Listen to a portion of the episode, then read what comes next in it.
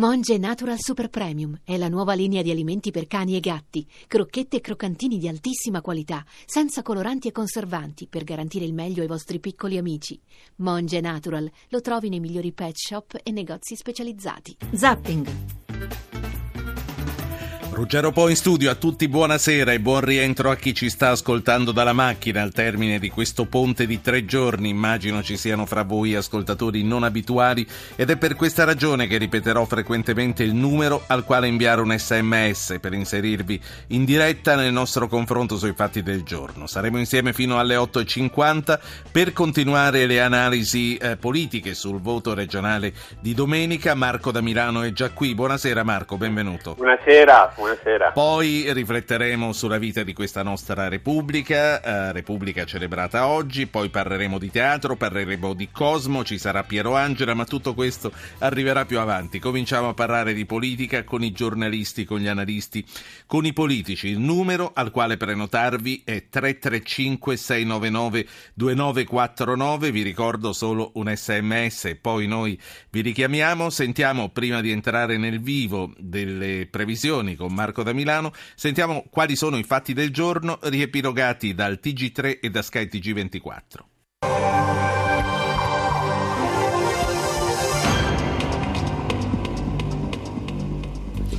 Grecia Atene presenta la sua proposta per rimborsare il debito. L'Europa ha progressi ma non sufficienti. C'è anche un piano più duro dei creditori.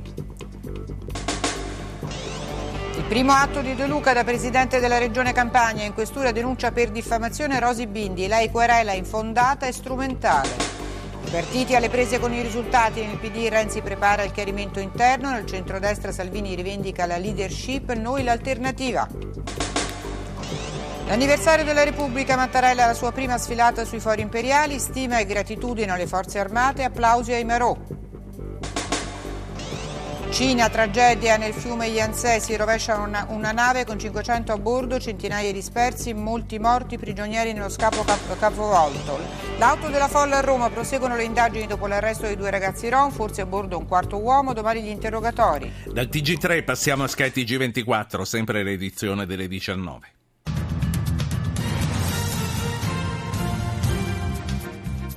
Scandalo FIFA Blatter getta la spugna, il presidente annuncia le dimissioni, le nuove elezioni per il suo successore saranno indette il prima possibile.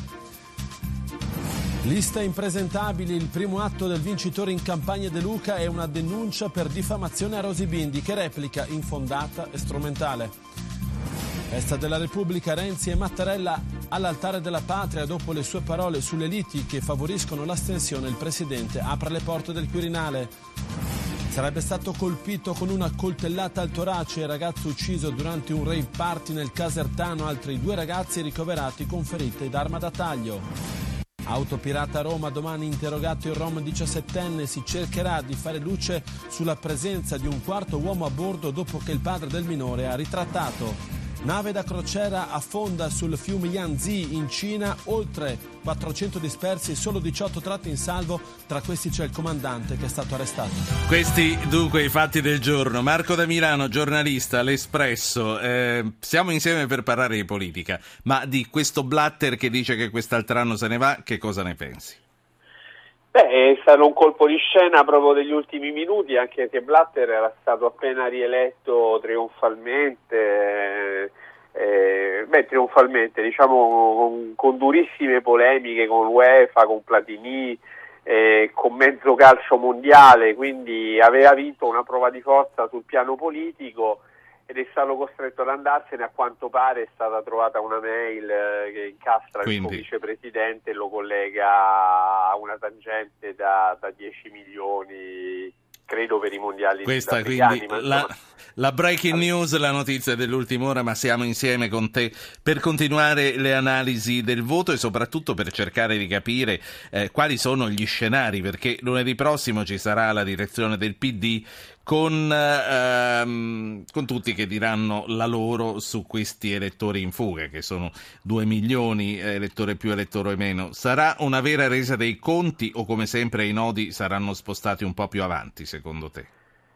Beh, la resa dei conti è sempre mai definitiva, no? in politica vige il penultimatum, mai l'ultimatum vero e proprio. La resa dei conti però è già cominciata oggi perché in questa giornata di festa della Repubblica, quindi tranquilla, serena, con le persone che come dicevi tu stanno tornando da, da un ponte di, di, di sole, è successa una cosa incredibile, cioè il presidente della regione Campania, Vincenzo De Luca, che è stato eletto qualche ora fa eh, e che sappiamo ha un problema con la legge Severino che sarà sospeso dal suo incarico, ha rivelato Rosi Bindi, presidente della commissione antimafia, che lo aveva inserito in un elenco di cosiddetti impresentabili, e attenzione non solo per diffamazione, perché sarebbe una vicenda personale tra i due, se così si può dire, anche se Rosy Bindi ha fatto un atto del suo ufficio, non è che gli ha dato del, non è che l'ha insultato in un'intervista, ma, ma, anche per attentato ai diritti costituzionali e per abuso d'ufficio. E quindi qui siamo in presenza di un Presidente della Regione che accusa il Presidente della Commissione antimafia di attentare ai diritti costituzionali.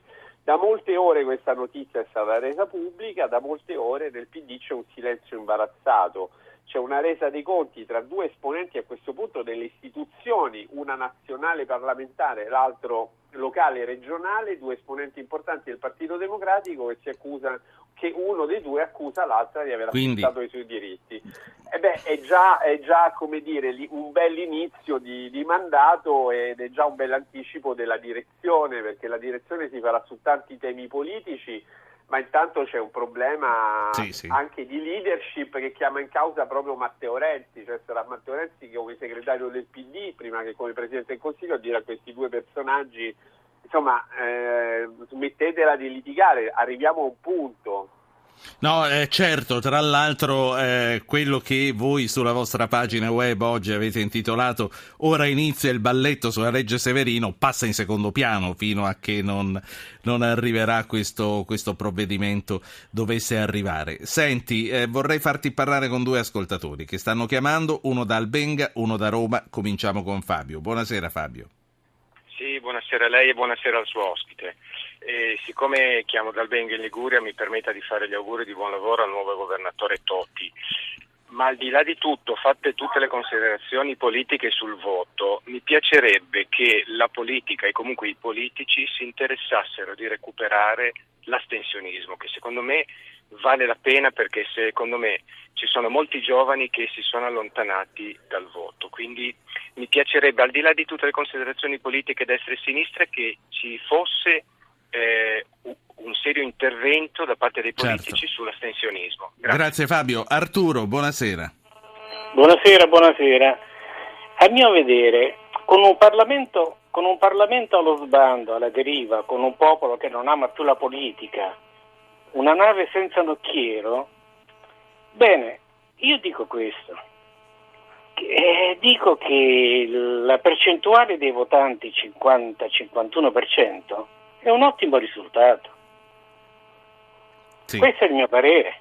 Grazie, eh, grazie signor Arturo. Eh, Marco da Milano, questo dell'astensionismo è il punto per i nostri ascoltatori. Quasi ogni ascoltatore che ha telefonato ieri eh, puntava su questo. Qui abbiamo eh, due letture opposte. E tu come valuti questo astensionismo? Tra l'altro, ieri sera c'era chi lo attribuiva al ponte, c'era uh, chi lo attribuiva ad altro. Secondo te è anche questa la questione? Io penso di no, perché in Emilia Romagna ha votato il 40% ed era novembre, non era uh, giugno. Stavo, stavo, stavo anch'io per dirti la stessa cosa quando in una regione come l'Emilia votò forse addirittura meno del 40, forse il 37%. Penso fosse il 37, sì. Ecco, eh, quando in Toscana vota un elettore su due a malapena, non è più l'astensionismo e, e anche, queste, anche, le telefonate di, di, di, dei nostri ascolt- degli ascoltatori ti dicono che l'astensionismo non è più la passività per cui io vado al mare e non mi importa nulla del fatto che quel giorno si vota. È un astensionismo attivo per così dire, cioè l'astensionismo di persone che sono consapevolissime che quel giorno si vota e che per mostrare la loro protesta, il loro disgusto, la loro lontananza da una classe politica che percepiscono come inefficiente nel migliore dei casi, corrotta nel peggiore, non vanno a votare e quindi è come un, un non voto che diventa un voto. Certo. Il problema qual è? Naturalmente è che dato che poi la classe politica fa i calcoli sulle percentuali di quelli che sono andati a votare, ehm, già alle 22, alle 23 o alle 14 del giorno dopo, insomma quando si aprono le urne, il dato dell'astensionismo ce lo siamo dimenticato.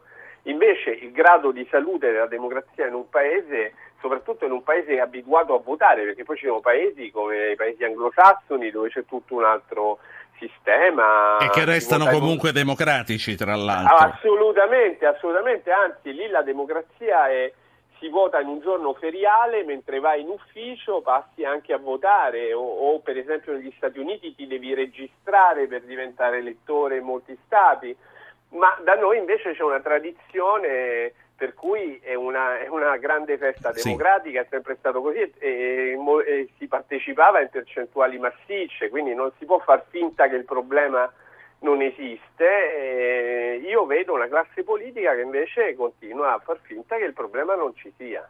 Marco da Milano, eh, io ti ringrazio per aver dato il calcio d'inizio alla discussione di questa sera. Grazie, Grazie. a. A presto, Marco da Milano Grazie. è giornalista dell'Espresso.